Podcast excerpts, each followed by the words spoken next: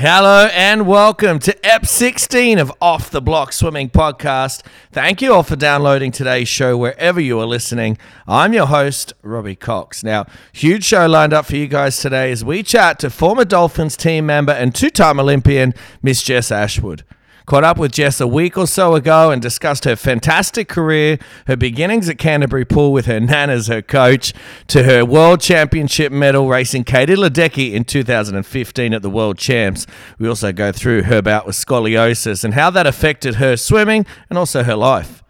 So make sure you've got mum's Mother's Day present ready for Sunday. Make sure you've got all the ingredients ready for cooking her breakfast on Sunday morning. Once all that's done, please put your feet up because EP 16 with Jess Ashwood starts now. Away they go. No problems with the start. There is two 100s in the second in it. Gary Hall Jr., the extrovert, and Ian Thorpe battling it out down the pool.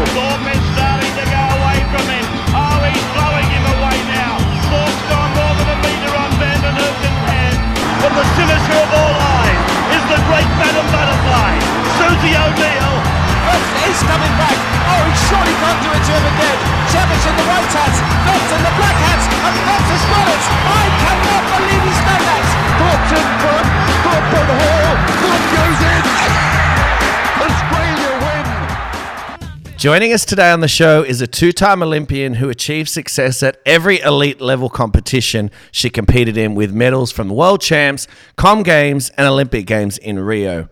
Overcoming major hurdles right throughout her career, she is the ultimate role model for our sport, showing toughness, grit, determination, and being very humble and also extremely well respected within the swimming world. It is a very big welcome to Off the Block Swimming Podcast to Jess Ashwood. How are you, mate? Good, thanks. How are you going? Thanks for having me. Not a trouble at all. I'm um, I'm really good. I'm I'm kicking. The second coffee's kicking in. Obviously, it's it's Anzac Day for everyone who's listening. And I was up early this morning at, at six a or five fifty because we had to be out on the the driveway at six a.m. So. Um, you know the coffee's kicking in, thankfully. So, so we're, we're ready to rumble. But yeah, what about yourself, mate? Did you did you get up this morning for the dawn service? No, I wasn't up this morning. I'm um, doing some shift work at the moment. Um, I'm a caseworker at the Salvation Army. Yep. Um, so I finished my shift last night at about 10.30, 11. So you wouldn't have got to bed till late. Yes, and doing, I did a couple in a row. So I got the weekend off to recover. But um, yeah, just paying my respects inside throughout the day today. That's all right. I think you'll you can be forgiven for that. You, you're working hard, mate. Now I'm coming to you today from the self-isolated quarantine studios in Sydney, and by studios, everyone's got it by now. I mean my garage. Where have we Where have we caught you today? I am self isolating in my bedroom under the covers, even though it is a beautiful sunny day in Brisbane. Ah, it's it. It's a nice day in Brisbane, and you're under. Well, I guess you're trying to rest up from your big shift. yes, yes. And we, we can't be out.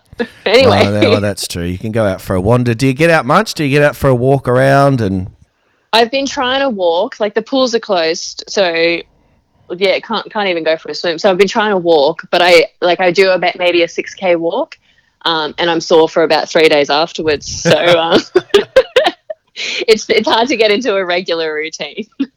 Exactly. I was going to say, I mean, how are you going being stuck in the house at the moment? I mean, you, what sort of routines? Do you have any routines? I mean, have you got house party? Are you on hou- house party having a chat or what are you up to? Um, I'm still working, so I'm working full time as a caseworker, and it's a 24 seven rotating roster. So I don't know, things are kind of normal for me in a weird way. Yeah. um, because I guess I just go from here, work, and sleep, which is kind of what I was doing when I was swimming anyway. Like Yeah, yeah, yeah, pool, sleep, eat. so I maintain somewhat of a routine, but yeah, I don't know. It is a bit crazy with everything going on. Yeah. I mean, what about people outside of yourself? Have, have you got family or friends that have, have been affected in, in any way?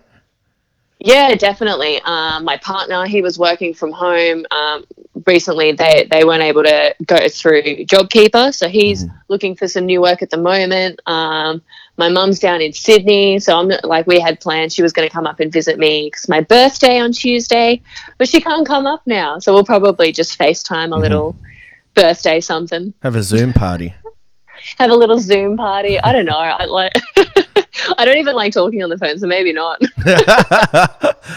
um, mate, talk to me about um, what would be going through the mind of an athlete at the moment. I want to take you into the the Olympics being pushed back to 2021. If you were training Mm. right now and, and this happened and, and you were an athlete getting ready for, you know, obviously the Olympics this year and then it pushed back, how do you think Mm. you would have gone? Um, I think it would have been really tough because obviously, like swimming's done in terms of planning. Like I'm a big planner, um, but planned in like the I don't know the proper names, but the mesocycles and that sort of thing. yeah, yeah. Yeah, yeah. so in terms of like cycles and building up, especially like as a distance swimmer, building up your blocks of training, the fourth year, I don't know, is very like I don't know, it's yearly cycles are just really compounded and built up so that you like to make sure that you don't burn out, but to make sure you know you reach your peak at the right time. Hmm. So timing is a big thing.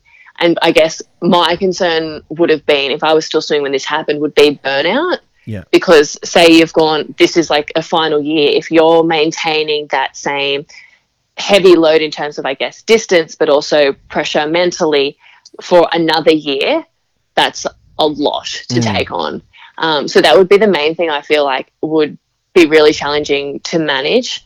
And then also that well being restricted not being able to swim at the moment and not sure i guess the different countries. My, my main focus would be like the fairness across the world in terms of like access to pools.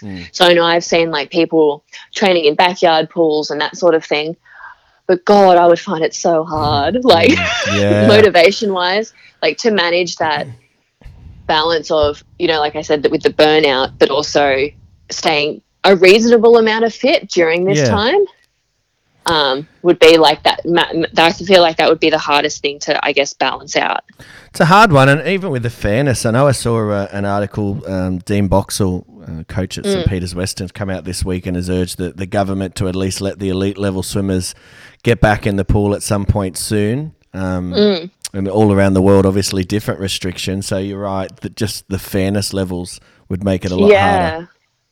yeah for sure. And like and ideally like i had a dream the other night that they opened the pools and i was like what is wrong with me? Like do i want to go for a swim? I guess so. But um i think you can just like feel it that people do want to get back into it and train. Um but yeah i guess everyone will have to just take it differently depending on their motivation levels. Like i feel like um mentally with having the games pushed back depending on where you are even in like your career in swimming say if you're younger coming through you would really have that um, motivation to sort of make your first team and wanting to push and you could use that time and seeing that as an opportunity to fit more training in Yeah. but I guess on the other side, if you're, you know, if this is maybe one of your final years and you really, this is your last Olympics and there might not be that same, I guess, energy, that would be really tough trying to push through for that extra year. So be trying to find that motivation and think of, okay, why am I doing this? Make sure the intrinsic motivation is there to do it and then putting it all in for another year. And I think you hit the nail on the head. I, I've been speaking to um, obviously a few athletes in, in doing this podcast, and um, you know, you're right. Talking to sort of Taylor McKeown the other day, she was saying, you know, she was looking at this maybe being her last um, Olympics, and then moving on from that, and you know, going into working and, and fields outside of that and studying, and now she's like had to. You know, uh, reassess in in her mind. And obviously, you know, she said that she's she's keen to go around again, but that wasn't just an instant. All right, I'm going to go again. That was a process of her, you know, coming to terms with okay, well, all those things I'd planned on now have to be pushed back a little bit further. So Yeah, and I think that's the hard thing. At like, yeah, if you're towards that, yeah, like Taylor in that situation, if you're, you know, say if you were planning to be your last Olympics this year, maybe you have plans for work or maybe even a family, to being able to push that back. But um, I think you know if if that's the, if it was there this year, that desire to keep going, um, a few more months, you'll be like, oh yeah, I'll do it. yeah, yeah. Mate, let's move on to your uh, impressive swimming career now. And I, I want to take you back to Sydney, where little Jess started in the pool. What were your earliest memories of swimming as a youngster? Probably my earliest memories would be being cold. I am a very cold person. I get cold all the time. I'm cold right now. That's why I'm under my blankets. Um, Cold in Brisbane. a cold in Brisbane. That's why I stayed. Even when I quit swimming, I was like, I'm staying. I don't know. I was just such a cold frog. Like, I loved being in the water, but I was like, I look at any photos of myself as a child and I'm like, my arms are across my chest and I'm shaking and my lips are blue, but I'm smiling, but I'm just freezing. Where, where was that at? Was- I know, obviously, I know you um, trained at a Canterbury pool, but w- was Yeah. that the first pool you were at, or? Yeah, I was at Canterbury and um, my local Padstow pool. I think I trained like trained between the two of those. Yeah. But like my parents said, even in like an indoor, you know, the 15 meter like mums and bubs classes, yeah. that I would cry and say I'm cold and ask for them to take me out. So God bless you. Um, yeah. Mate, were you a natural as a youngster? Was it something you've had to, you know, work on to, to get to a certain level, or was it just uh, natural for you in the water? Um, I don't think I was a natural. Like I, I never feel like I had a natural talent, but I did always tr- work really hard and train a lot.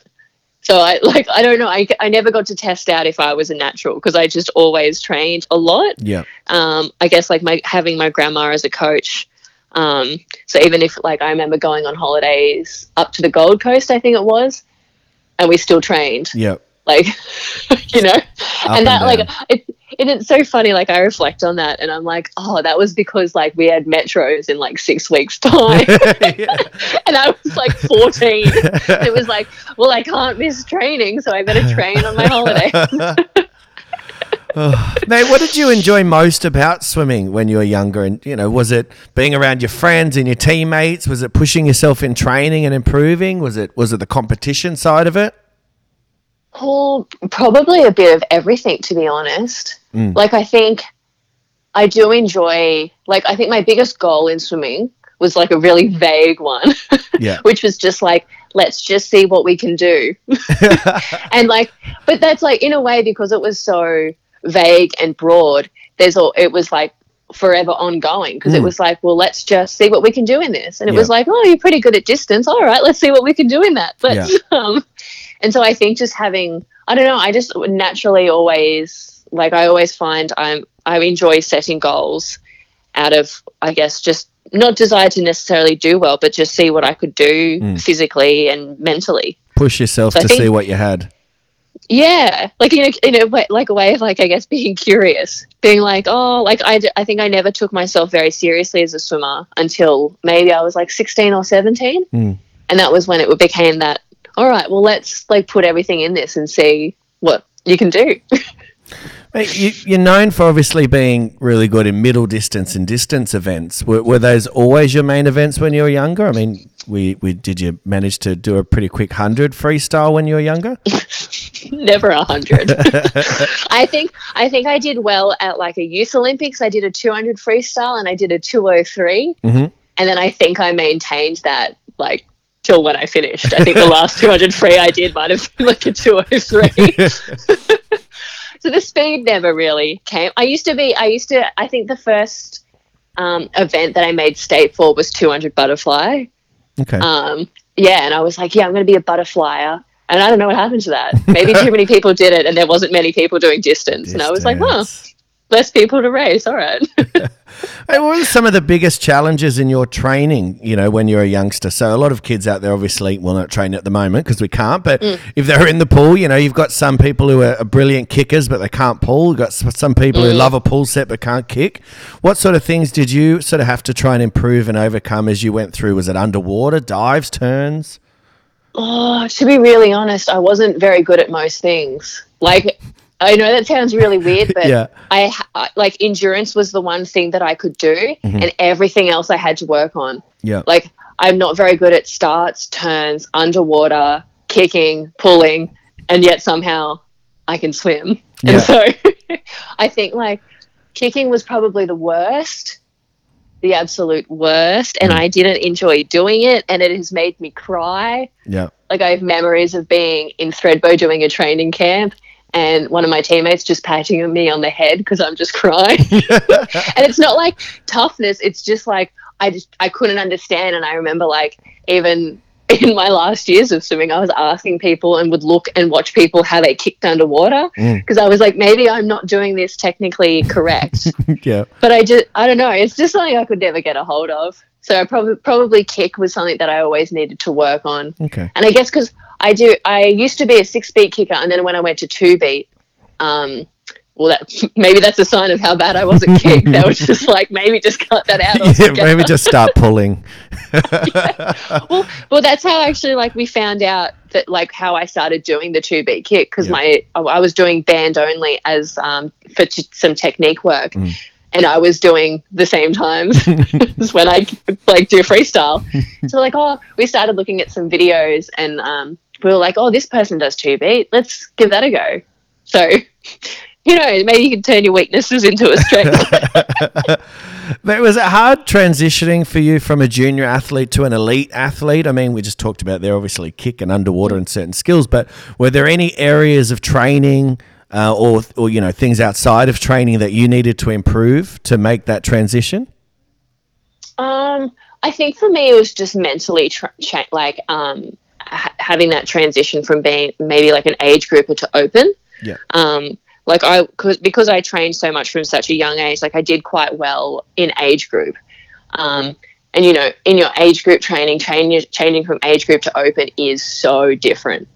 And I remember, I think for me, one of the big ones was, um, I think I was, I was, old, I wasn't old enough to qualify for a um, for Open Nationals. I think I was 14 or 13 and I but I went and did one of the warm up days and I just remember the size of guys. Like they were so large. Like they were I think what I imagined a 30 year old to be but they Yeah. weren't. They were like 17 year old boys. Yeah. but they were like I think for me the mentally was the, mentally was the really hard thing changing from age to open because you're used to versing people you know the same size as you um, maybe developing at the same time as you. Um, and so that was easy to like I guess wrap your head around and then when it goes to open it's just such a different ball game because you have people that are you know really good age groupers. You have people who are really good in their um, 17 18 you have good 20 year olds and you have people that are still swimming at 25 26 who are like olympians Yeah, and it's yeah. just such a like a mixed bag. And I think that for me was a really nerve wracking thing. Um, I know a lot of my swimming was based off feeling familiar um, with, say, venues and that sort of thing. So going from age to open was so out of my comfort zone that that's what I think was the hardest thing for me, wrapping my head around not knowing competitors, um, you know, looking different, different sizes, um, different strengths, that sort of thing. Well, talk to me about then what your experience was like. Your first senior team in uh, in Shanghai with the world champs 2011. I mean, obviously, you know, you talk about there, you know, that transition and looking up to these guys who are 17, 18. I mean, what what were you going through then, going into your first, you know, world champs team? What was that experience like? Um, that was that was a good a good experience. I think, yeah. it had to happen, I guess. Yeah. I remember. Um, I really, I like that was sort of the first year that I really um, put everything into my swimming. I think, like I, I just, I think they had made. Um, I had found out that the fifteen hundred freestyle for women was um, a world championship event, and I saw that as like my best way to make the team, and it was going to be my first open team. So I put so much work into working towards you know 1500 freestyle for women's um, and i made the team. That, um, and that was like my first trials making the team. And i remember going to Macca's on that last night and crying because I was so scared because everyone was like Queenslanders and Yeah. I was from New South Wales. Yeah, yeah. And so I was like, oh my God, I'm not going to know anyone. And I was like, why did I make this a goal? Like, but then once I was there, like, and getting to know everyone and settled down, like, like I said, like, I'm based off like feeling familiar. Um, once I got there, I was feeling a lot more calm. Um, but I do remember, I think it was the day before my race. I think I only, I only had the one, which is the 1500 freestyle. yep, yep. And so I put a lot of, not pressure on myself, but you know, it was like, you only got one. Yeah. Um, and I remember having a nightmare that Brant Best, so who was my coach at the time, um, couldn't come to the couldn't come to the day of heats. And I remember having that nightmare, and then I woke up and he messaged me being like, "I'm really unwell and I can't come today." and I was like, "It happened." um, but I think I can't even remember how I actually swam. I know I didn't do very well, and I think I was way off my PB, and I was really disappointed. But I can't actually remember the time or anything.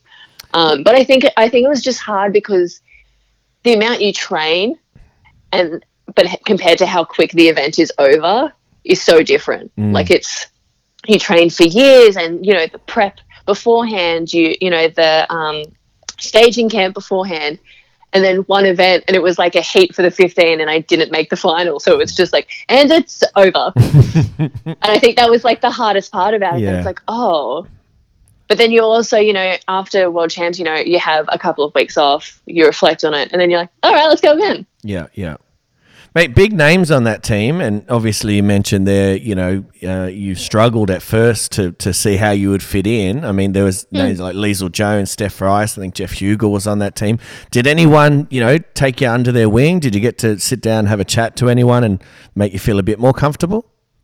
oh yeah everyone like Yeah. everyone was lovely Yeah, yeah, yeah.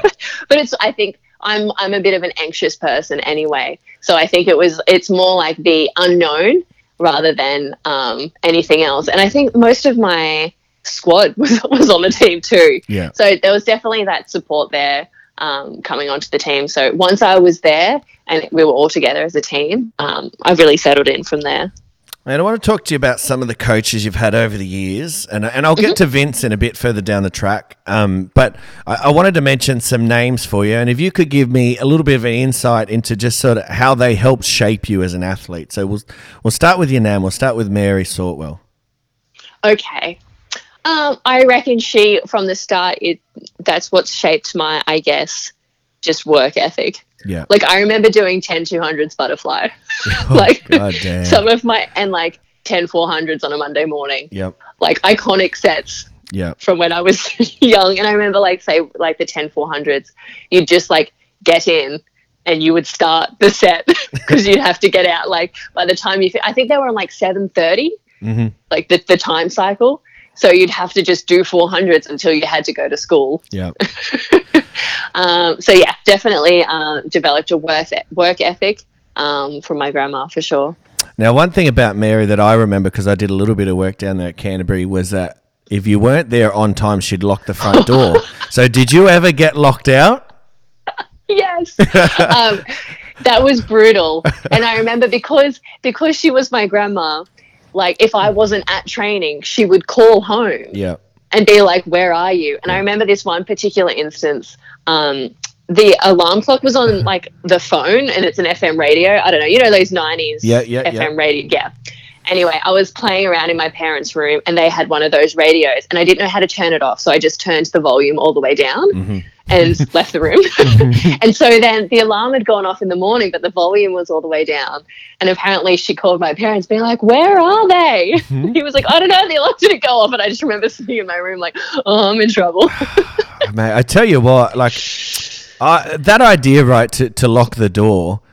Um, I thought, you know what, what a great idea. So when I first got my my first sort of head coaching job, uh, and there was a few people that were constantly late. So I thought, right, I remember Mary used to lock the front door. So the first day, I, I told him, I gave him fair warning. So I gave Yeah. him like a two week trial. I said, I'm going to lock the front door. Anyway, Monday comes and I lock the front door. Well, I had about five complaints that afternoon, and the boss brings me in and says, "Robbie, you can't do that. You're going to have to let them in at any time." Well, Mary, Mary does it, so that it only obviously works for Mary, and I should have just left Yeah. it at that. Mate, what about uh, John Shaw? yes, okay. John Shaw, I think, really brought back my enjoyment for swimming.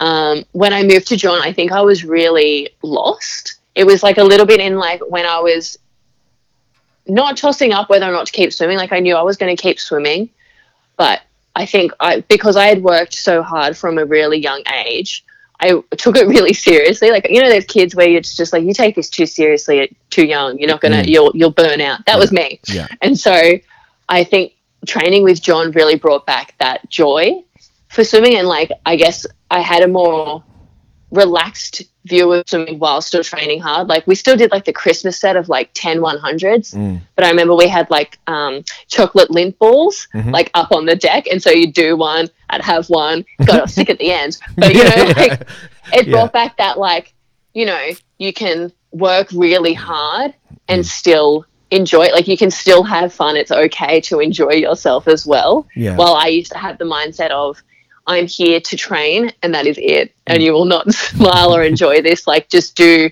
you know, I, I was a very serious person, so he definitely helped me remind myself that, you know, this is something that I take seriously and want to, you know, succeed in. But you need to enjoy it too and enjoy the environment and the people that you're with because otherwise, you know, it's going to be a really dull time. Even mm. like you can achieve goals but not in, not be happy. Absolutely. Um, what about mm. Tony Shaw? Tony Shaw, Tony Shaw really helped me, you know, go go from that stage of okay, let's put everything into it. Um, I think Tony also gave me. I, I think I was a bit. What's the not? I wasn't not confident, but I wasn't very sure of myself. Yeah. uh, Tony Shaw. Um, and he helped really, like, be One of your sorry best. One of your best. he helped, I guess be like you know I was like oh you know I'm I'm all right and he was like you can do well and I think I had never actually thought of that Mm. I was just you know like I was oh I take this seriously and I want to do well but I don't think I will Yeah. um and so I think training and working with Tony really he was you know used to be like you know you've got to you have to believe in yourself to be able to do it Yeah. because he was like, you know, I know you can do it, but if you don't think you can, then there's no point. And that for me was like a big part of it because I think I was like, oh, if I just work really hard, something will come, something will work. Mm. But it, I definitely had to realize, you know, I have to want this and actually think that I can achieve it to achieve it. You're selling yourself a bit short. Yeah, like I think I don't know. I I feel like sometimes as swimmers where you know there's always goals, and so once we achieve one, you just make another one, and so you rarely have time to look back and reflect and say, you know, that was really good. And so sometimes you'll do things, and they sort of almost you don't realize that you're achieving them because you make new goals after you've achieved them. Mm. And so you don't sometimes have that chance to go, you're doing really well. Like, congratulations. Yeah. Yeah. Yeah. Yeah. Mate, what about Brant Best? Brant Best, I think, definitely took me to the next level in terms of mentally and, like, I guess more um, strategic training. Mhm.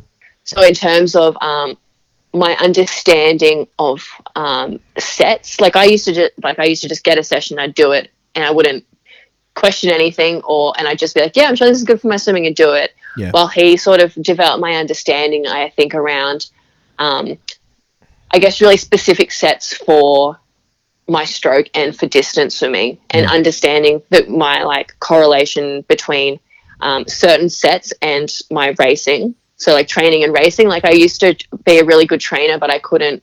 Sometimes that wouldn't come across in my racing. Mhm. Um, and he really taught me that connection between what training. So say like um, that was my first introduction to like stroke rates and stroke counts Yeah. and I was just like, this doesn't matter. you know, at the start, I was just like, this seems important for you, but like to know as a coach, but not for me as a swimmer. Um, and then I found out everyone knows about that. But like that really, then I noticed, you know, that mm, it, like in terms of stroke count, um, you know, I was really consistent, and that was a big part of my race for fifteen hundred. Like I could maintain the same stroke rate and stroke count for you know. 1200 meters and then just increase at the last 100 like that like that's what he really shaped my i guess my strategic knowledge of distance swimming Mate, yeah, brilliant mind. Um, just with a bit of work I did up there in, in Queensland for those four or five years and, and getting to spend a little bit of time with Brant just through Albany Creek. Yeah, yeah, brilliant mind. And again, I, you know, helped uh, my knowledge as well. I remember one day he came out to the pool and uh, to help one of the junior, you know, training camps I was doing. And, um, and he said, okay, you know, Rob, what, what set are we doing? I said, oh, we're going to do a speed set. You know, we're going to do this, this, and this. He goes, sure, show me what it is. He goes, oh, we're doing a speed set. And I say, yeah. He goes, well, that's not it. I said, okay, let's um, let's and and because you know, as, as you said, like, and I'm I was very similar. Like, I- you know, I'm still learning, and so I said, sweet, let's let's you know map it all out. So we you know sat down for five or ten minutes and went through it and dissected it and came back with you know a much better set and um, you know, I learn a lot. Yeah, I learn a lot. Definitely a, a very bright mind in swimming, that's for sure. yeah and very like innovative like there's like definitely like old school tr- like coaching and training and then there's newer stuff and i feel like he ha- does that good combination of both like i was still doing like maybe like 65k weeks. Um, But the management of like making sure that, you know, I think like Monday was aerobic to make sure to set up for like a Monday afternoon, um, like three sets of 10 100s, you know, A1, A2, um, ATs sort of stuff. And like I had never done that before. And so, like, he's definitely very on the ball and with developing that understanding. And I think, like, when you understand what you're doing in training and how it affects your racing, you as a swimmer, you feel like you have more control over your race. Like, I, I remember when I was younger, you know, I'd do a race and it would be like, okay, that was a good race. Don't know why though. Like, Yeah. it was almost Yeah. like, Yeah. well, well, that was like luck. Yeah. And so I feel like as soon as you correlate something with luck, say if it's a bad race, you're like, well, that was a bad race. Unlucky. Yeah, yeah, yeah, Um, exactly.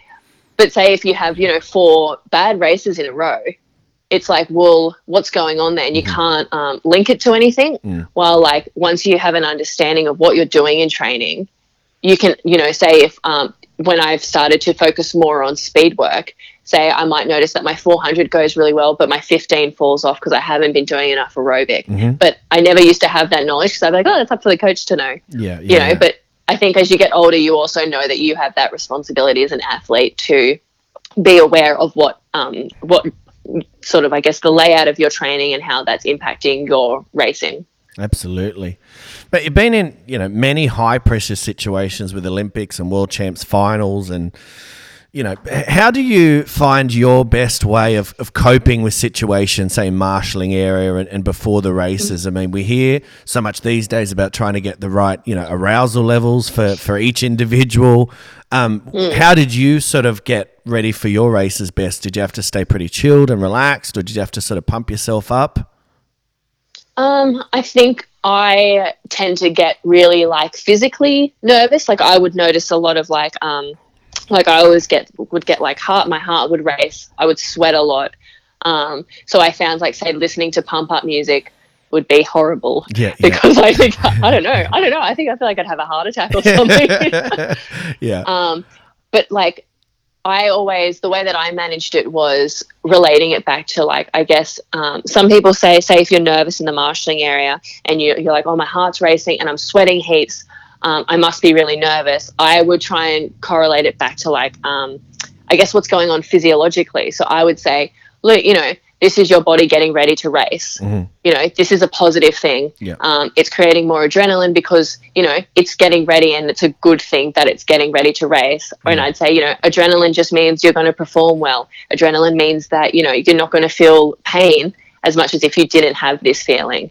Um, so i tried to look at it from a very like i guess mental and physical way and just telling myself you know even though it feels uncomfortable right now this is the best thing for your body and telling it that this is a normal state to be in. Because I think I used to try and I'd feel that way and I'd try and undo it. Yeah. So I'd try and calm down, but that wasn't actually what was ideal for my racing. And so sometimes you have to go, this feels uncomfortable and I feel nervous. Um, but that's good because that means I'm ready to race. It means I care about my swimming. It means I, you know, all this, like I've done all this work and this one moment is here. And it'd be weird not to feel this nervous. yeah, yeah. Uh, did you have any uh, pre-race playlists? I mean, what was? Did you did you ever listen to music before your races, or? Yes, it would dep it would depend on what meet it was because Okay. some I would try and talk to people because that like that helped me get ready. Mm-hmm. But when it got to international, like you know, before an Olympic final, people don't really want to talk to you. Yeah, yeah, Um, yeah, yeah. it's like people are focused on their own race or something. Yeah, no, Um, it's funny. so I did have like um I remember having like an Olympic playlist. Mhm. Um and I had things like one of them I specifically remember is like um Defying Gravity from Wicked the musical. Yeah, yeah, yeah. Um, because it like it builds up Mhm. and it gets me like I don't know that's how I see my race sort of go Okay. like building into it Mhm. um yeah that was my go-to to get me in like a good state Now, I want to take you back to 2015 World Champs in Kazan and what I regard as one of, if not your biggest and best individual performance in the 400. Um, you also went on there to do really well in the 800 and the 15. I think you finished fourth and fifth. And firstly, overall, the performances at these championships. I mean, what did you put that down to? I mean, was it a case of you're you're more experienced now, so you're starting to handle things a bit better, or you know, was that preparation and that block of training leading up to it just a lot better? Um, I think my block of training was the hardest training I've ever done. It was the most I've ever cried. Um, so in terms of that, like that was that was a lot. Um, I think as well, you know, when I was on, the, like I remember this really well, it stuck with me. Um, going into the staging camp, like me and Vince had had like not a fight. What's what's a better word for that? Um, a disagreement. tiff. Where we were quite like feisty with each other. Yeah. And he was just like, and that was, you know, how we talked earlier about like me sort of doubting myself. Mm. Um, that was sort of like a recurring theme that came up for me when Mm-hmm. it came to international racing. Um, and sort of he was like, I wasn't training very well when I was on this staging camp. It was it's just in your head. You need to sort it out. And I was like, it's not in my head. It's real. um, and then yeah, he was sort of just like, you know, we had a really good conversation after the just after the Yeah. where we disagreed. um, and that really, I don't know. I think he was just like, you know, this is like you train really hard, and it's like I was doing a disservice to myself by not believing in what I was doing. Yeah. Because I would train really hard and I would believe that, you know, I can do this. And then when I got to that moment, I would be like, I don't deserve this. And he was just like, You do, you do the work. What is it? And that took a lot of work to sort of try and undo that. You know, oh, I'm sure someone else has worked harder and they deserve it more than me. Mm. And so that was the main thing in that staging camp where he was just like, You work hard for this, you need to figure this stuff out because, you know, it's going to affect your racing and you're going to keep working really hard for years and then come to a major meet and not do well, not because you can't do it, because you think you can't do it. Yeah. Um, and so for me, that was a major, major thing. And I think why I was able to swim so well at Kazan, because Kazan's like, even in terms of just like um, performance wise, the best I've done, but like mentally, the clearest I've ever been. And I, cou- I couldn't even tell you like why I was clear. But, you know, they talk about athletes being in the zone um, where, you know, you do a race and you don't actually remember it and that's how I was. Yeah, and that's how like that's how my races were. That's how that whole week is. Like I think I remember racing, wearing paddles, eating like pasta, and um, there was a mosquito in my room. That's all I remember. like that's all I remember from that meet. Because I think I was just so like locked in. I don't know. It was really odd. All you remember is that damn mozzie. there was like three in my room and it got to the point where I couldn't find them that I um in my like doona cover I put myself in the doona cover so they couldn't bite me and I put all the buttons up to my neck like sealed it so because I was like they're not going to bite me on my face and I woke up with three big mosquito bites on my cheek and I was like that's that's not a part of the rules you're not like I sealed myself in my doona Who were you rooming with at that time? And please tell me they thought you were going nuts. No, well, I was rooming with Tessa Wallace. Yeah. Bless ya. She's Yeah. still friends with me. Yeah. Um, but I, I was actually sick that week, so I was rooming by myself because I had to be like Okay, quarantined. Yeah, yeah, yeah. Yeah. So Mate- no, you didn't, you shouldn't have to hear about the mosquitoes.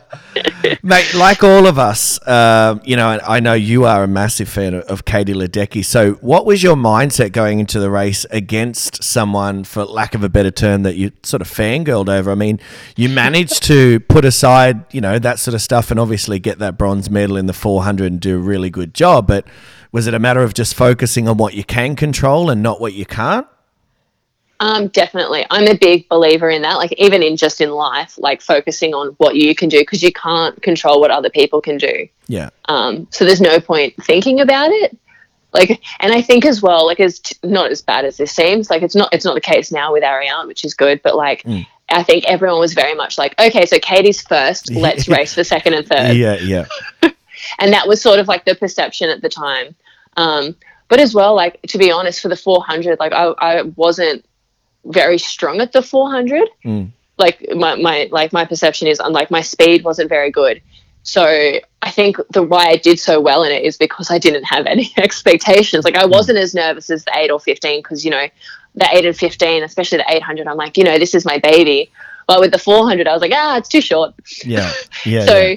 Doing it. Like i didn't go in there with expectations. I looked at it as oh an, an opportunity to do another swim. Because um, you know i at the time you know like in my first one i only had one race and it was a heat of a 1500 so by the time i got to kazan and i got to do you know the 8 the 15 the 4 heats and finals i was like yeah give me all the swims. Um, but I think, yeah, I think not having that pressure or my, the own pressure coming from myself to to do well meant that I was able to do well. Hey, do you have a do you have a Katie Ledecky story? I know, as I said, we're, we're all big fans of hers. I mean, racing her, Yeah. competing, you would have been, you know, in the marshalling area with her a fair bit. Do you have any stories of Uh, that? I think my favorite Katie Ledecky story. I can't remember if this is. It's definitely from a fifteen hundred. I can't remember if, if it was in Kazan. Yeah, I think Kazan. Um, we were in the same heat together, Mm. And I remember touching the wall, and I'd done a PB in the heat, and I was like, "Awesome, done a PB in the heat." Yeah. And then she had broken the world record, and I was like, I was like. We were like, I think she was in the lane next to me, so I was like, "Oh, like, con- congrats!" Yeah, she was like, "Oh yeah," and I was like, "Yeah, I, I did a PB too." like, where's my congratulations? but you know, like, I think she's she's doing a good job. Like, she's so young, and she obviously just works so hard. Mm. Um, so good on it, you know. Hundred percent, mate. For Yeah. those of us who uh, who sit at ho- home on the lounge and marvel at what you guys do as athletes and achieve, and give us a little uh, idea into what you guys do in sort of race plan wise, and what you and the coach sort of piece together. So, let's say you know you're 400. What what was your race plan for Kazan in that 400? I don't know if I have a race plan for 400. It's too short. In, in my head, my race plan for 400, and this is going to sound silly, but No, it's, it's okay. just like go out hard, Yeah, but um, not too fast. Mm-hmm. The second 100, don't let it drop off too much. You want it to be like just a little bit slower than the first 100. Mm-hmm. In the third 100, you want to really make sure that that doesn't drop off. yeah. So make sure make sure that's around the same time as the second hundred, Yeah. and then really bring it home in the last one. Mate, And that I is always super remember- scientific. And I just remember, like, whenever I speak to Vince about it, he'd, he'd say- you know, we'd go through it, and I'm like, oh, that's pretty much going hard the whole way, isn't it? and he's like, yeah, pretty much. See you later. But How have you seen race plans differ? I mean, you've been, as I said, uh, had a few coaches there. Take me through, like, say, an eight or a fifteen hundred. How have those race plans through, say, like a Brant Best or a Vince or a you know a, a John Shaw? How have the race plans differed? Well, I think race plan wise for like 815 has actually stayed pretty much the same, which is like, I, I feel like you should do whatever comes most naturally to you. So for me, it was negative splitting. Yeah, Um, and that always, uh, yeah, I don't know. I think I've, I've always negative splitted just naturally without before I even understood what race plans were. Yeah. Um, I think just being, from being an age grouper where I didn't want to like die.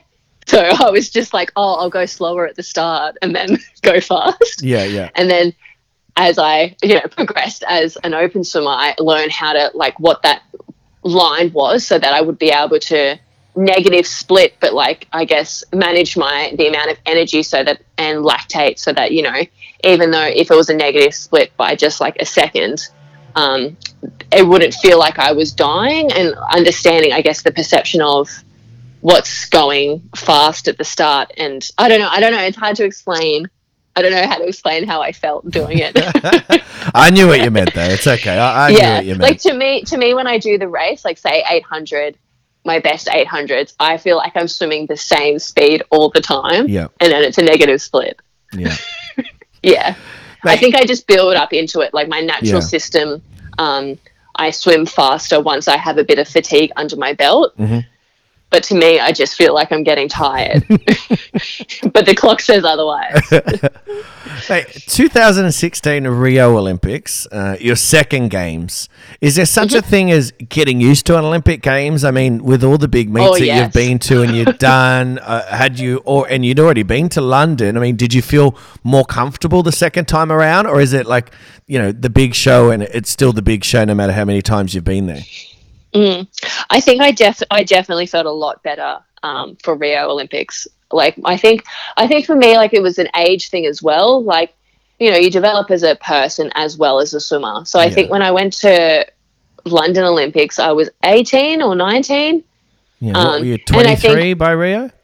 Yeah, just a whole different person, Yeah. really. yeah, yeah, well, true. Yeah, but yeah, I think like my perception at London, I really took on other people's thoughts. So say people were like, the main goal when I was that age was let's make the Olympics. let's make the team, let's make the team. And so when I made the team, that was the peak. But I had it planned for after making the team. Yeah. Like it was like made the team and I was like, oh, I have to keep training now. Like you can't take a break Yeah. and celebrate, and then that's the hard work done. Um, so I think that having that perception, and then you know, a lot of people say, "Oh, good luck," but you know, it's great just being there. Mm. And I think I played into that a lot. Like I was like, "Oh, like." I worked, trained really hard, but when I got there, that self doubt, I was like, look, it doesn't matter what happens, you got here. And so, like, that's fine to have that um, perspective, but I think I'm very like goal orientated, so I should have, you know, had had a different goal in terms of maybe a time or what I wanted out of the event other than just attending. Um, and so I think that was the difference at Rio. You know, I had a really specific goal. Like I knew for that, uh, like my, my, my main thing's my 800. I love my 800. Yeah. My beautiful baby. Um, and I knew like I wanted to do an 816 and I knew how I wanted to do it. I knew, you know, what foods I had to eat, what time I had to go to sleep. Um, you know, that was very like a perfectly curated goal and how I wanted to do the race and everything like that. Um, and I think I definitely had the confidence in my ability to be able to do it. And I knew like, you know, I've done this training. I know this is like an achievable goal and I want to achieve this and I'm going to put everything into it. So I think a very different like um, frame of mind for different Olympics for sure. Mate, although you were just outside your best uh, at those games, you still did really Mm. well individually, and you finished fifth in the 800, I think seventh in the 400, um, and you were part of the silver medal, you know, four by 200 meter freestyle relay. How, how do you look back on those games in terms of you know your uh, performances? Um, not necessarily like not positively or negatively. Like I think Kazan was probably like the best I had done performance wise. Yeah. Like I see that more as a peak, I guess. Um, but not necessarily like negatively. Like I think after the 800, because I say I knew that I wanted to do an 816 because I knew that that would get a silver medal, and say like that I think it was um, like um, who? Oh, what's her name? I can't even think of it. She's a friend of mine. That's terrible. But she did an 816 and Yeah. she got silver. Yeah. And so to me, it was like, I guess I see it as I set a goal and I didn't achieve it, and that's okay mm. because it's like I don't know. I feel like if I achieved that goal, I that's why I would keep having that. Okay, let's see what we can do. Let's see what we can do. And I still feel like I don't know. I'm like, oh, I probably could have done that. You know, maybe a few years later if I, you know, kept training and kept going, but I didn't get there, and that's okay. Like Yeah. I feel almost better not having achieved 816 and I don't know why, but it's just like at the time I'm like, did I do everything I possibly could? Yes. So it's just like, well, then there's nothing I could possibly be mad at. Like I think me and Vince looked at the race and it was like we should have um, done. I would have done altitude. I think I should have t- taken my altitude. Like altitude was a big part for me that I noticed. Um, I got a lot out of. And I was like, oh, I think I should have taken my tent over with me and done it for like an extra two weeks. I think it was the only thing that I was like, oh, that's the only thing I would have changed Yeah. And I don't like regret, you know, I don't regret that. I think if I looked back and I was like, oh, you know, I took this time off, or, um, you know, I should have dealt more, you know, seeing a psych to um, manage like belief in myself. Like if I, if I had those things, I think I would have viewed the Olympics as a, uh, more negatively. But I think because of the amount of effort and things that are like holistically I'd put in to put together, um, I'm just like very satisfied would Yeah. be the word. Well, it's Yeah. kind of going back to what we said before, isn't it? You know, focus on what you can control and not what you can't. And you know, you did the best Yeah. you could, and and the results were what they were.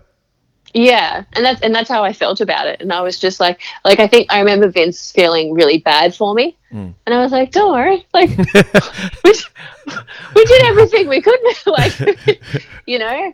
Um, so yeah, yeah. Mate, speaking of um, you know people's expectations and things like that, before we finish up on the Rio stuff, I wanted to touch on something that I read whilst doing my research. I like to be very well researched on this show, um, and it was an article that you wrote for Athlete's Voice. I think it was last year, and it struck a chord with me because it was one of the reasons why I started doing this podcast in the first place. Now, in the article, uh, you say that when you got out of the pool, I think it was in the 400, and you walked over to be interviewed after it, the um, you know the interviewer said, "So, were you expecting a medal?"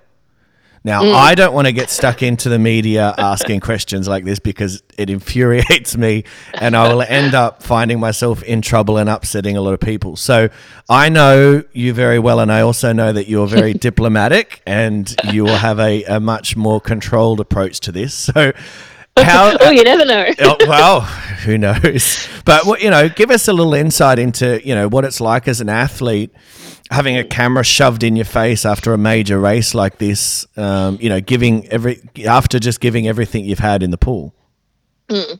I think, um, I guess if you look at the life of an athlete, like say before Olympics and everything, you know, we we train all day, every day, hours and hours and hours, um, for years, Yeah.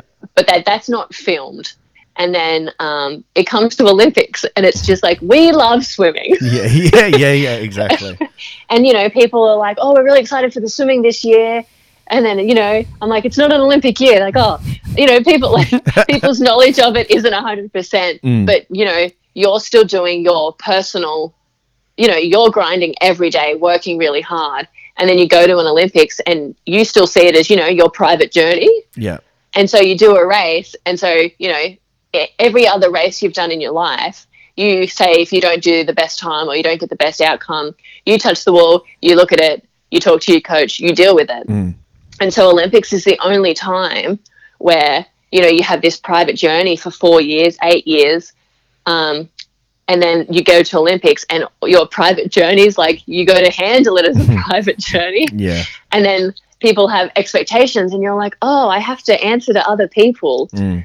oh right Yeah. and so i guess it takes like it almost not takes away from your experience but you you realize oh there's other people counting on this outside of myself and this is the first time that's happened for four years and Yeah. i have this expectation of other people that have just popped up periodically um, so i think that's that's definitely the hard part i think for me when i got out of that race I was reflecting on, you know, especially you touch the wall, you look at it, you have about a minute, you climb out of the water, you're still, you're puffed, you're exhausted, you're thinking about, say, if it's a good race, oh, okay, I nailed this, what's next? Okay, do I need to recover? I need to do this, what's on tomorrow?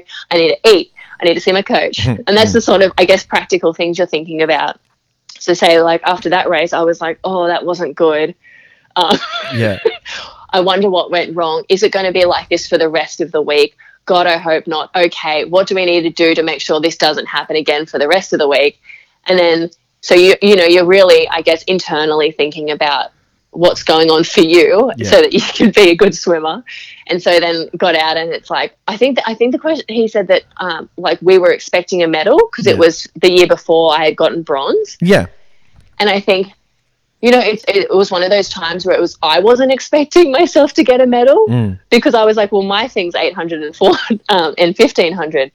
But you also know public perception comes into play. So say, I can't, I know that I can't say, oh, I wasn't expecting to get a medal in this because people back home be like, well, why are you swimming at the Olympics in this event? Yeah. Um, so I think it's it's really hard because you then have to you get out from having this personal journey and you've got your own things going on, and you've seen like I've grown up and I've watched TV and I've seen people do well and say that they're proud of themselves, um, and you know people have spoken badly about that. People have you know gotten silver and been disappointed and they've been you know that's been a negative outcome. Hmm. Like it's re- there's rarely a time where I've seen someone get less than gold and whether they are happy, sad, crying, cheerful, I don't know, n- feeling nothing, and there's not a negative response back.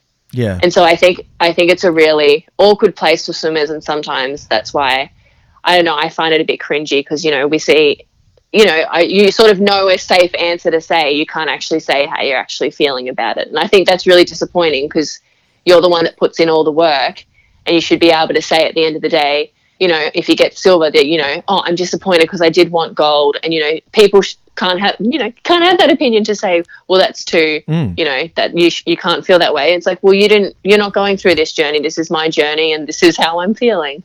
Absolutely. Um, and I, yeah. I've always thought that. I mean, I've always thought, for, from a fan's perspective, that we want to hear what you guys have to say and exactly what you're feeling and the brutal honesty of it.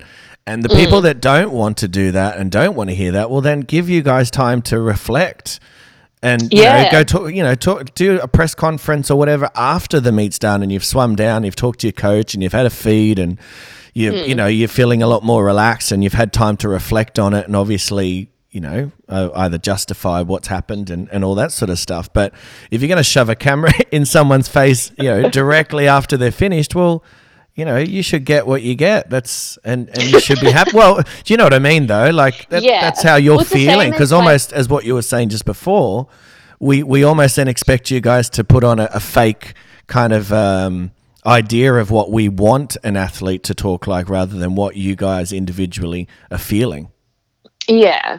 And like I, I get both sides of it. Like I, I understand what people want. Like I could understand being at home and wanting to see people happy all the time. Mm, yeah, but but I think also like the the the most beautiful thing about sport is like the emotion that comes with it, whether that's succeeding or failing. And you know, because say you have a bad Olympics in London, and but your answer on TV is, "Oh, I'm really happy with that. I'm just happy to be here." And then you do a, a Rio, and you do amazing, yeah, and you're super happy. You can't. I don't know. You, your own personal um, journey, it, I feel like, is tainted because you feel like you have to behave differently. yeah, Um, and yeah, I feel like people would want to see that difference. You know, say if you were saying I felt really let down, or even if say say at one Olympics you had gotten a silver and you were feeling really disappointed, but at your hmm. next one you got a silver and you were really happy. Yeah. that's okay because you could have gone through different things hmm, hundred percent. and different people, you know, have different experiences. Like, say, one of my big goals was like, I would just love to get a medal at the Olympics. Like, that's a big goal. But some people, it's like, I want gold. Hmm. So then there's going to be a difference when if you both got silver, yeah, yeah, exactly. because it's one person falling short and one person reaching their goal. So there's Yeah. going to be different emotions there, and that should be okay.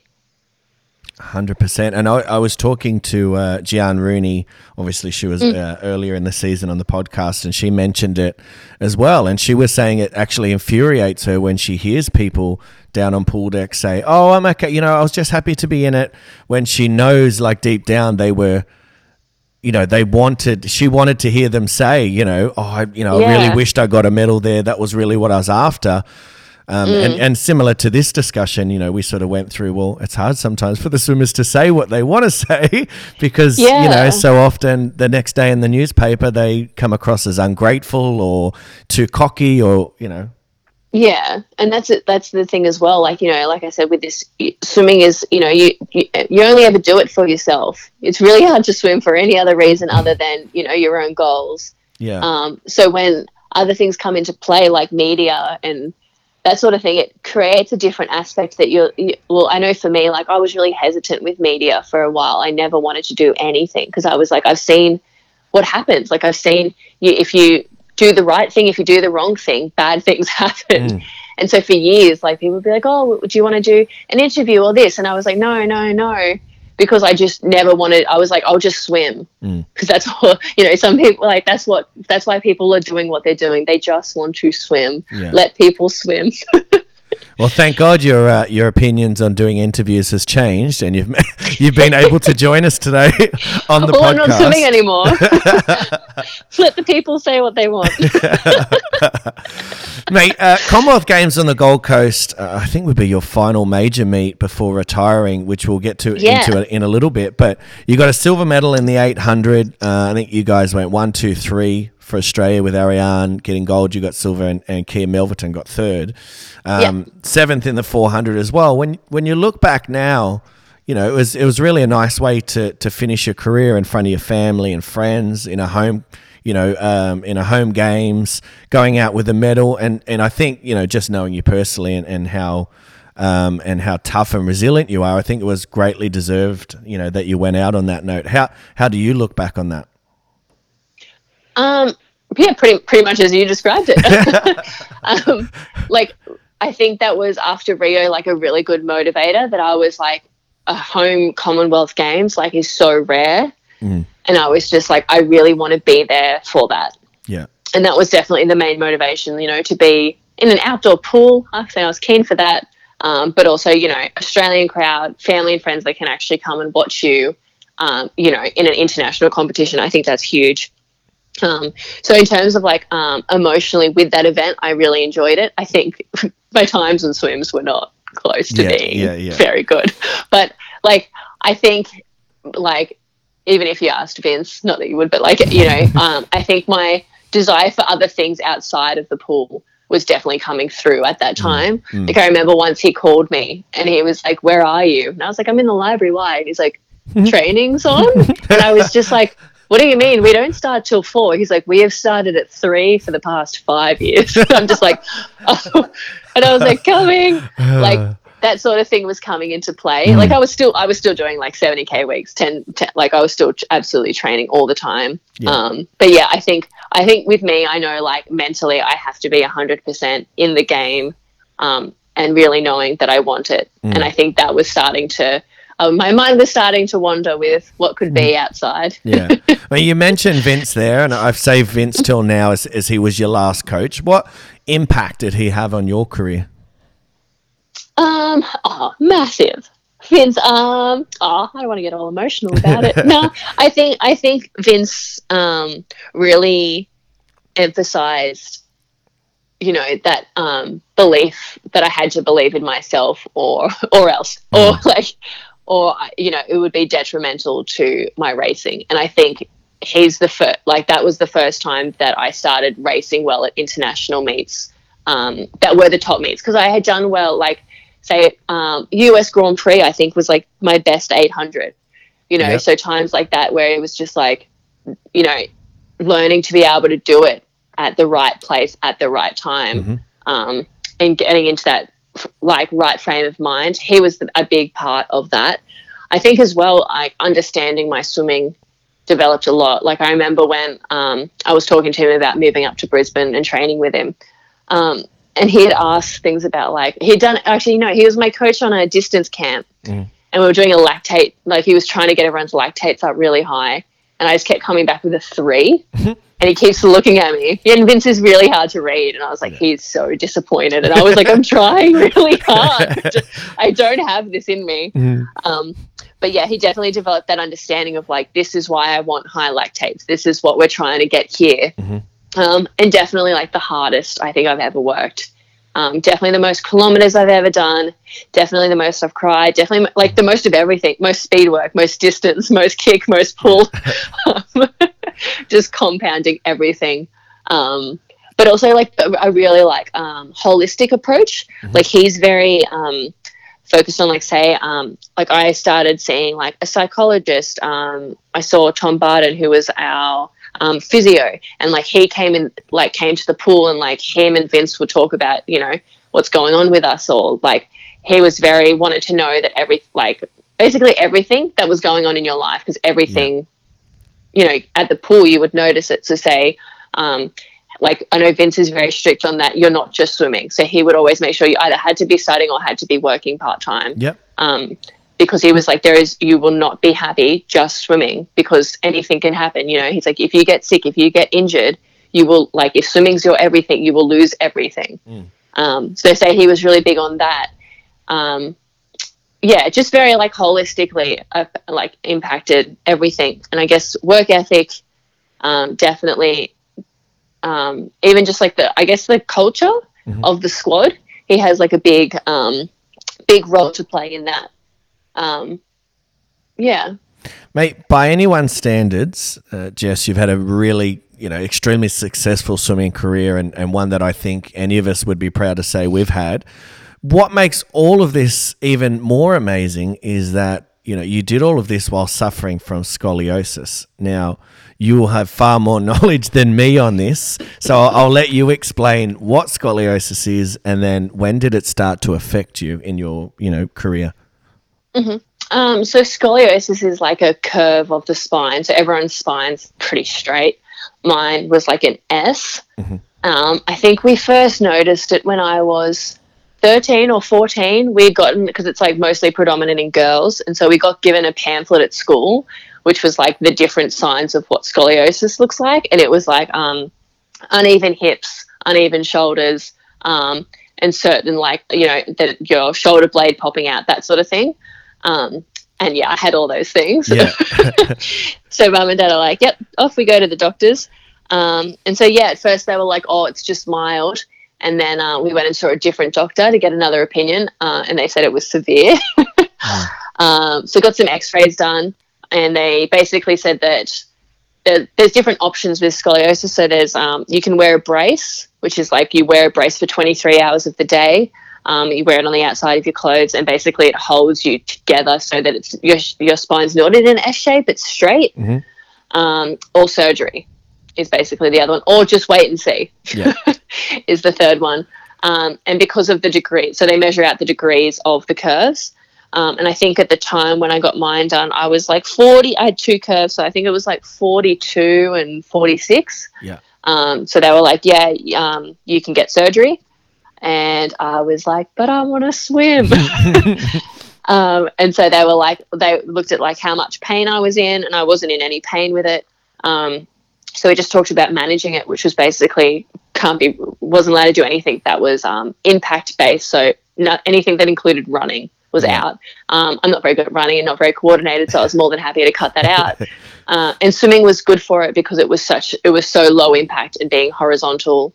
Um, yeah, they were like, yeah, you can swim for as long as you want. Um, I saw an orthopedic surgeon. He was like, swim for as long as you want, but as soon as you finish, you're going to have to get surgery. Yeah. Um, and I was like, yep, deal.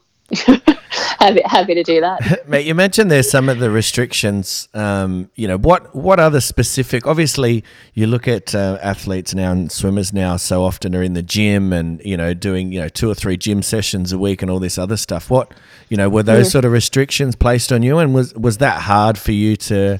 I guess deal obviously not hard if you didn't really want to get in the gym in the first place, but knowing that all your competitors and stuff were, were doing this sort of stuff, was that difficult for you to sort of comprehend? Um, sometimes yes, sometimes no.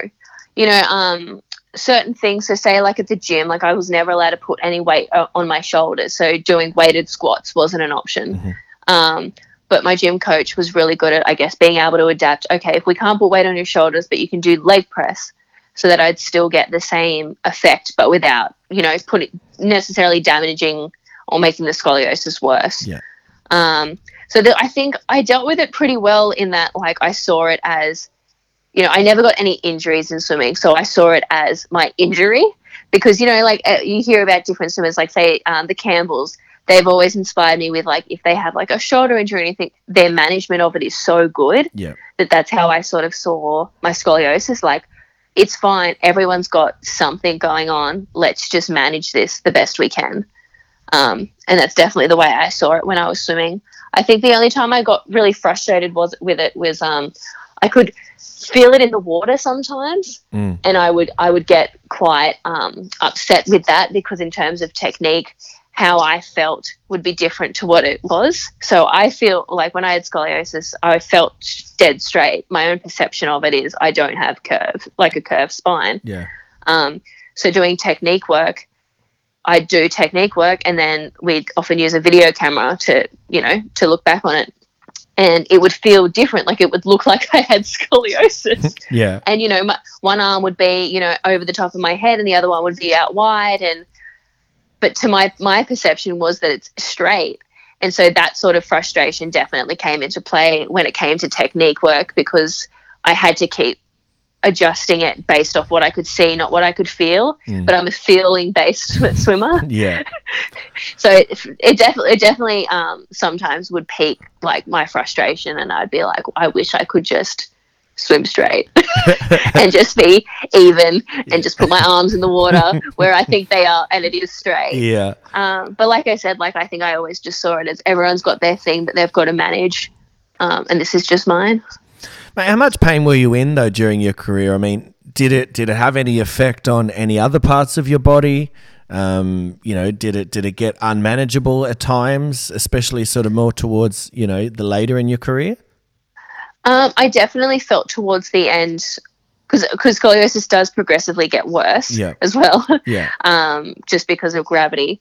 Um, towards the end, I felt it more, but I also don't know if that's just like my own perception and frustration with it increased as I got older. Um, but yeah, I think I, I felt it more um, because of international travel. So, say like sitting and standing, I like my perception was that I wasn't in very much pain when I had scoliosis.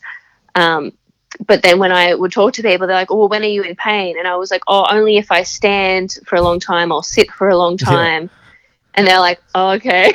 That's kind of off it. yeah. It's like, oh yeah, true, because like you know, it's school or uni. Mm. Um, and so, say for me, like traveling, international travel when swimming, that was a big one for me. That it would take me, you know, a week to feel back to normal in my body, and that's when that peak frustration would happen. Mm. Um, and so, like I said, with that um, disagreement with Vince before um, Kazan was about that. That I was like, I don't, my body doesn't feel right, and I was getting really upset. And he was just like, "But you, there's nothing we, you can do about that. Yeah. You just got to swim." yeah. Um, so that was what that main thing was about, and so that's uh, that definitely played a role. Um, that feeling out is what I called it. I was like, I feel out. um, yeah, and then now that I've I've gotten surgery to correct it, and I'm not like it's been a year and a little bit. Um, I'm not in any pain, and I'm like, oh, I was in pain. yeah, yeah, yeah, yeah. you know? Now you Like, I think- realize. Yeah, I think it's one of those things. Like, like I said, like I think I was diagnosed when I was 14, and I got the surgery when I was 26. That's like, you know, 12 years if my math's right, um, of having it. So you don't notice it, or you just learn to manage it, which is great. But then afterwards, it's like, oh wow. Mate, I've, I've seen the photos of obviously, you know, what your spine looked like before versus what it is now. And you, obviously, Mm. you talked about having to go in and have corrective surgery. And bloody hell, mate, you must have, it must have been a pretty daunting sort of experience going in there and letting them play around with your spine. I mean, you're, you're a braver person than me because I don't even go to the dentist or the doctor. Like, if someone brings out a needle at the doctor's surgery, I'm like a little kid. I just get up and so they've got to bring me a lollipop to make sure I stay there.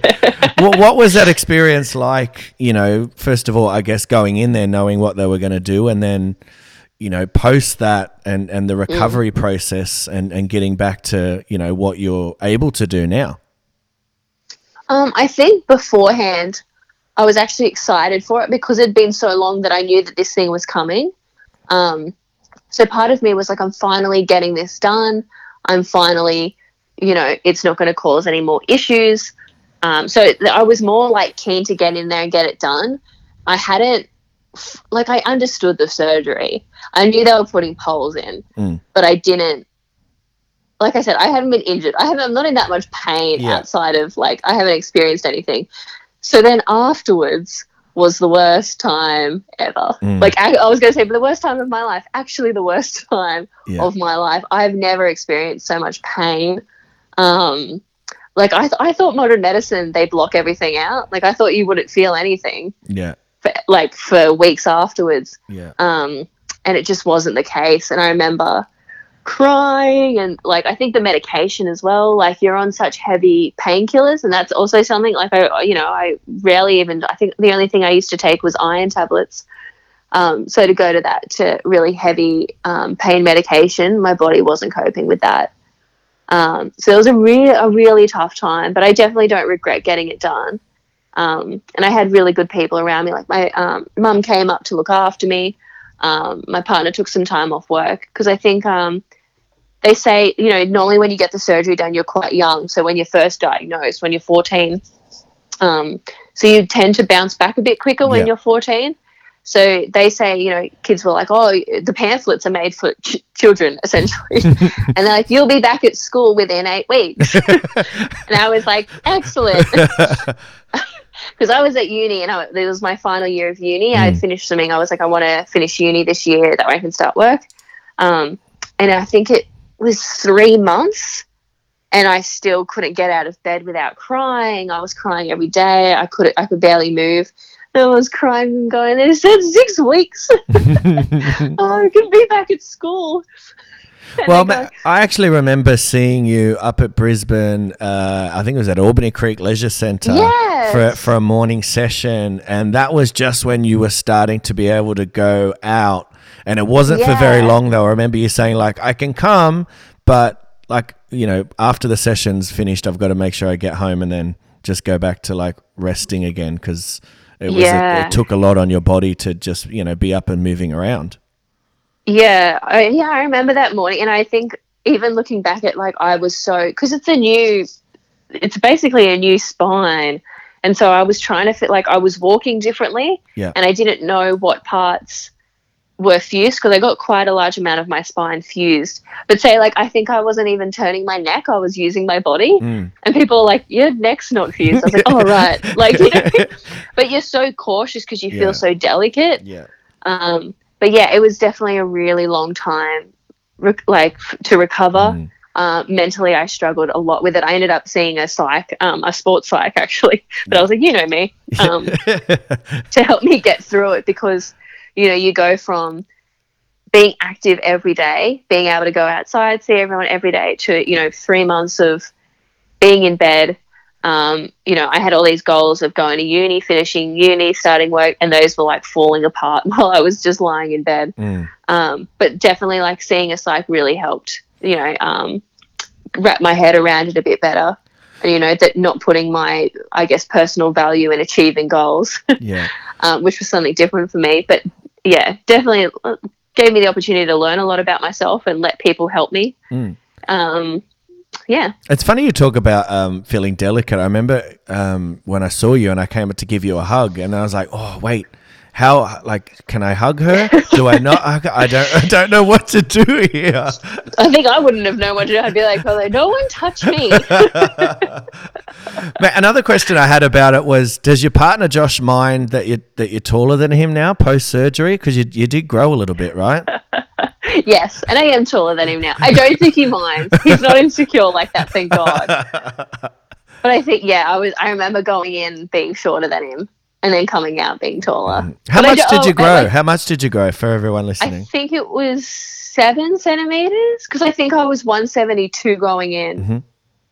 And I'm 178 or 179 because that's the other thing. You actually keep growing as well afterwards. Like once you're healed, there's still a little bit because your bones sort of adjust a little bit to it. yeah. And I was like, I hope I don't just keep going. like, you start playing basketball. yeah, oh no.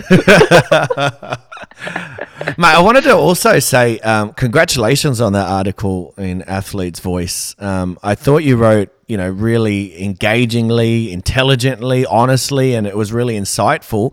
Did have Oh, you ever you. thought of going into journalism or, or stuff like that with writing? Because being honest, like you know, doing what I do and, and trying to make things Mm. sound, you know, engaging for people to listen to, like I, I found um, what you wrote really compelling. Oh, thank you. No, I'm not very good at writing. Um, I don't know. I'm not great. Like, Did you have I a ghostwriter for that then? Because I thought that was pretty good. Well, I think I can write about my own experiences. Yeah. and I enjoy like the opportunity to be like honest and I think I enjoy reflecting on you know past experiences and once they're over and you know looking at things with a bit of bit more perspective I guess that's why I like you know today talking about like past Olympics and that sort of thing like say after Rio if you asked me like a day after it would be a different answer to what it is now Yeah. so I definitely enjoy that um, reflecting on your own um, experiences and how you handle things at a time and like how you see it now because I think those do change with how you change. So I enjoy that opportunity, but yeah, I'm not very good at actually writing about anything else. I'm enjoying the work I'm doing, so I think I'll I'll stick to that. Well, mate, it's funny you bring that up. Into my next question, away from the pool now, uh, almost two years, I think. It's it's been a while now. Yeah. But what do you get up to these days, and what keeps you busy? Um, I'm a caseworker at um, a men's crisis accommodation at Salvation Army. Mhm.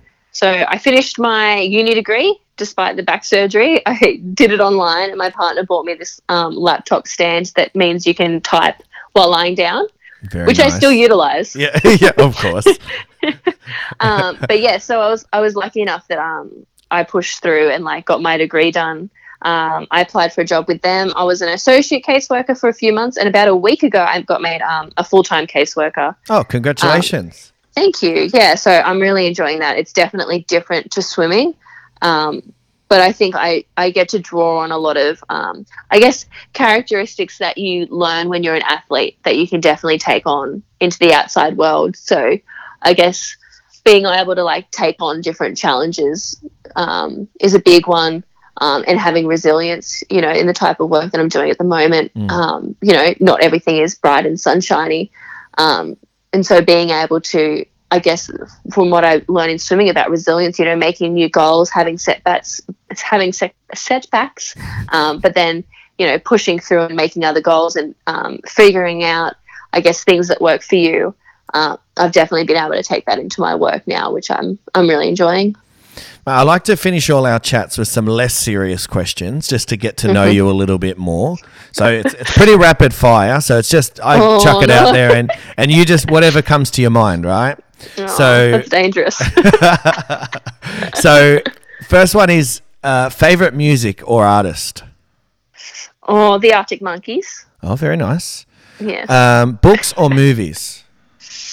Oh, I hate this question. What am I? I'm reading at the moment. It's um Sally Rooney. It's called um Talking with Friends, Okay. which sounds like I have no friends, but it's like it's about like um she's like a writer from Dublin. Mm-hmm. It's it's it's like a coming of age book. She's like 21, and I like reading about younger people being like, ha ha ha.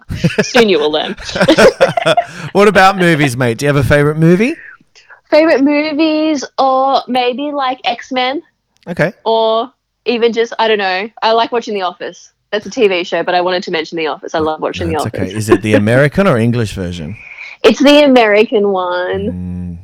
yeah. Everyone always says that, and I'm really, I'm a big fan of the English version, so it's okay. I, All right, I think it own. depends on what you've watched first. Yeah, yeah, true, true, true. What about? I mean, we talk about TV shows there. What about uh, another TV show to, to binge watch? To binge watch or any sort of like murder mystery. I'm definitely one of those people. Um, the Fall is the one that I've I've watched a few times. Like I've watched all I think three or four seasons and then just watched it again. Mate, given the times that we're in, what's your favorite game to play? Could be computer game, board game. Uh, probably just cards. Yeah. um, Josh and I get really competitive, like we've to the point where we sign a contract before and after, um, and it gets stuck on the fridge. Yeah. So you have to sign it beforehand, saying I accept that if I lose, um, I think it's like a truth and a dare. Okay. If you lose, and then you, yeah, you have to sign, and then it gets hung on the fridge so that if anyone comes to visit after Corona, they know that Josh is lost. Sounds like our house after Monopoly. Uh, Monopoly gets very competitive in our house. Oh yeah, you can't even storm out and leave. Mate, what about your favorite meal? Do you have a favorite meal? Oh, iconically spaghetti bolognese. I love spaghetti bolognese. I think I forever will. Even as an athlete, it was like, you know, you want something calm, mm-hmm. like something familiar in your tummy before your race. But still now, like if you come home, you don't know what you want to make, and you just say, oh, I want spaghetti. Mate, you're a world traveller, been on a few teams. What's your favourite sort of country that you visited? Favorite country? Oh, Iceland. I went and did like a seven day camping trek there during the summer, and Yeah. it was beautiful. Nice. So yeah, that'd be the go to. I do miss Europe. I mean, all of this stuff, and we can't get out of here, but um, I'm sitting in my bar area now, and I've got shot glasses from all around the world, right? So that's just a little thing I collect. And I'm looking at all of these ones from Italy and Portugal and Spain, and I just think, oh, I just can't wait to be able to, you know, travel again. Um, just get off track here now. Uh, mate, a little bit swimming related now. What about um, when you look back? Who who were some of your biggest rivals in the pool? biggest rivals. Oh, I don't know. I never got like personal rivalries. I Yeah. think um there was a girl from Bulgaria Okay. Who I think I got like a weird rival because we had like the same birthday. Yeah. Like I was like, she's in like April '93 as well. We're the same same star sign. And then I was just like, hmm, must do better. What, uh, mate? What about um, this? Can be tongue in cheek, so it doesn't have to be taken too seriously. But what what about the biggest pest of the team? Was there anyone that was always pushing buttons? Biggest pest. I'm trying to think if anyone pushed my buttons. Maybe Travis Mahoney, but he, in like a good way. Yeah, yeah, yeah. Like I would be like, keep going, push people, but people's buttons. I'm enjoying this. so you, you were encouraging the behaviour. Oh yeah, I, I'm also a bit like it. Like, Yeah. oh, that's annoying. Oh, okay, I'll keep going. What about along the same lines? What about funniest teammate? oh, funniest team. I'm a bit biased because I'm probably going to pick like my own friends. That's okay. Hmm. I'd probably say Tessa. Yep. She's like my go-to person to make me feel good. Very nice. And what about um, best piece of advice you've ever been given by a, a teammate or a coach or? Oh, there's so much good advice, isn't there? Um. Oh, I can't think of anything on the spot. I guess, like more generally, just like, oh no, it's going to sound really like wimpy, but like just like to believe in yourself and work hard and enjoy it. Oh, well, it's okay. It's- I think one of the advice that I got given that I, I know that like so many people say is that to really enjoy it because it goes really fast. Mm-hmm. And I remember sitting there hearing that and being like, oh yeah, easy to say when you're not swimming. and then afterwards, I'm like, but it's true. but you, it's one of those things that you can't accept that advice until you Yeah. finish. Mate, when you uh, look back on your swimming career, what memories, you know, do you cherish the most? What do you look back on the most, you know, fondly? Um, definitely the friendships.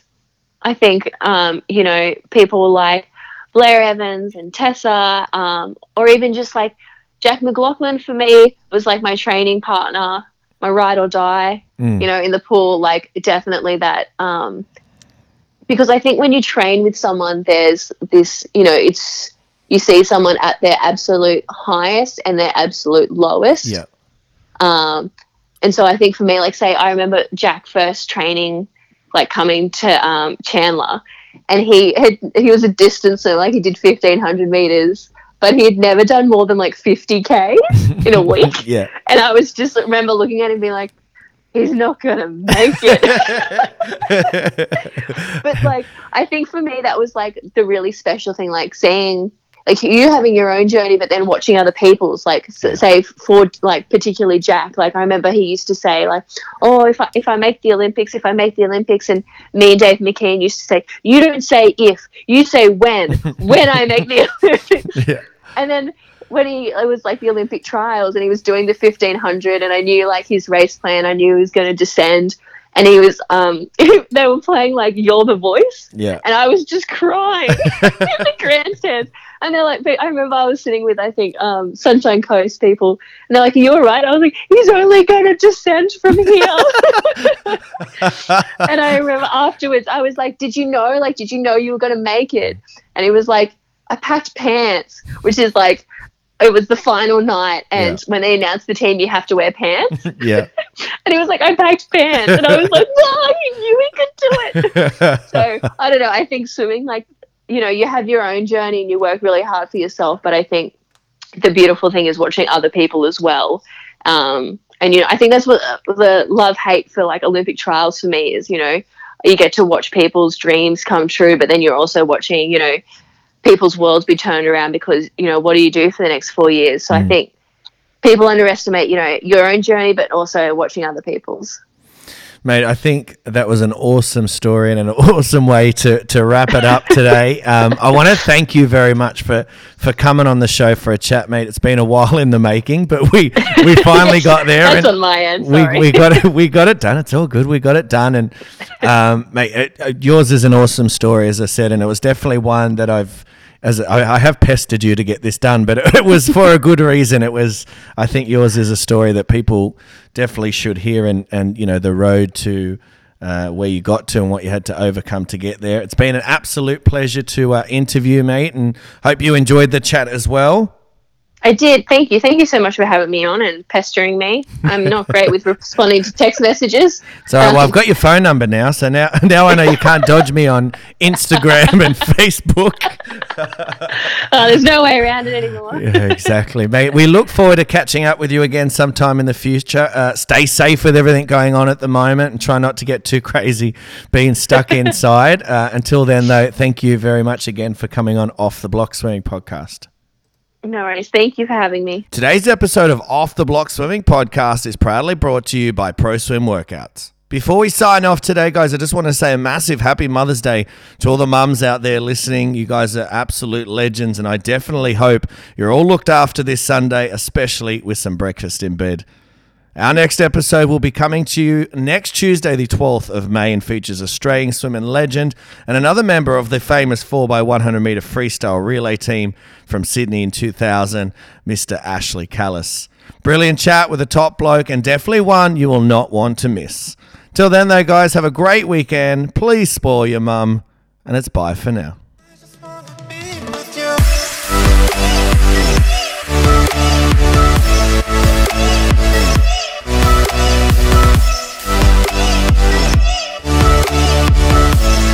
Thank